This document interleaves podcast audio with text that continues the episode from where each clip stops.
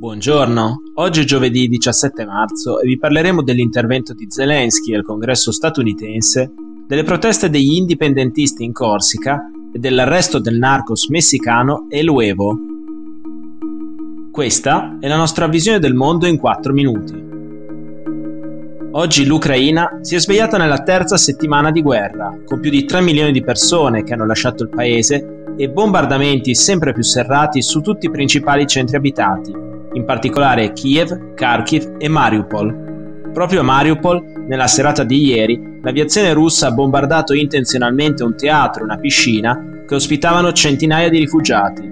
Al momento non è ancora noto il numero esatto delle vittime.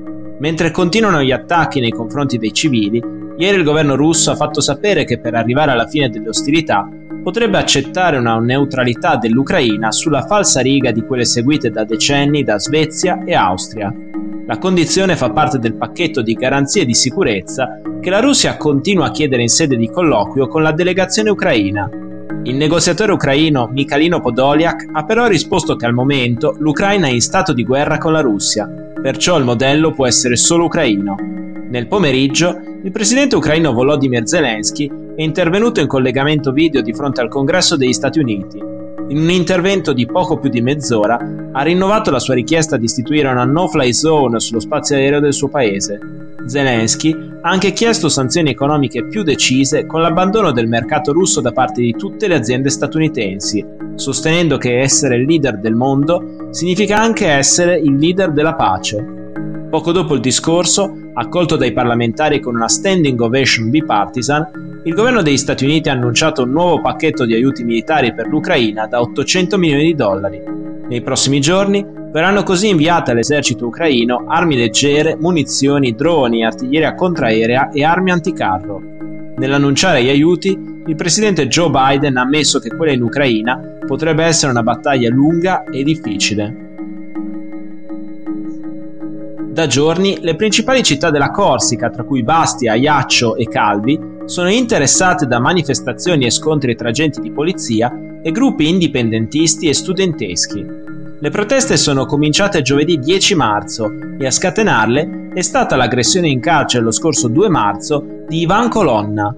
Considerato un simbolo del movimento indipendentista corso, Colonna è in carcere per aver assassinato ad Ajaccio, il 6 febbraio 1998, l'alto funzionario regionale della Corsica, il prefetto Claude Rignac.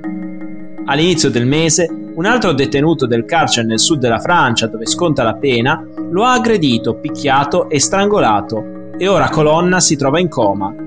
I manifestanti che sono scesi nelle strade a partire da giovedì chiedono che Colonna e gli altri indipendentisti corsi vengano detenuti in carcere sull'isola e non sulla terraferma, come previsto per i detenuti con status speciale. Le proteste sono diventate violente da domenica, con saccheggi e scontri con la polizia e al momento si contano almeno 70 persone ferite, tra cui 44 poliziotti. Gli attacchi e le proteste hanno preso di mira soprattutto strutture governative. A Bastia, dove domenica sono scese in strada circa 10.000 persone, è stato incendiato l'ufficio delle imposte della città, mentre nel capoluogo a Iaccio è stato attaccato il tribunale cittadino. Nonostante il 15 marzo il primo ministro francese Jean Castex abbia rimosso lo status di detenuto speciale di colonna, chi protesta dice che la misura non è più sufficiente. Per gestire la situazione, ieri il ministro dell'interno Gérald Darmanin ha raggiunto la Corsica per incontrarsi con i funzionari locali. Ieri, nella città messicana di Nuevo Laredo, sono scoppiati feroci scontri a fuoco tra le forze di sicurezza e i membri del cartello del Nord-Est. La causa è stata l'arresto lunedì mattina di Juan Gerardo Trevigno, detto El Uevo, Cittadino statunitense, Trevigno è stato immediatamente estradato negli Stati Uniti, dove dovrà rispondere delle accuse di traffico di droga e riciclaggio di denaro. In Messico è anche accusato di omicidio, attività terroristica, estorsione e associazione a delinquere. Secondo le autorità messicane e statunitensi, Trevigno è il leader del cartello del Nord-Est e della sua milizia nota come le truppe dell'inferno. Il suo arresto è avvenuto nel Tamaulipas, stato messicano al confine con il Texas, pochi giorni dopo che il governo ha promesso una taglia di 100.000 dollari per la sua cattura.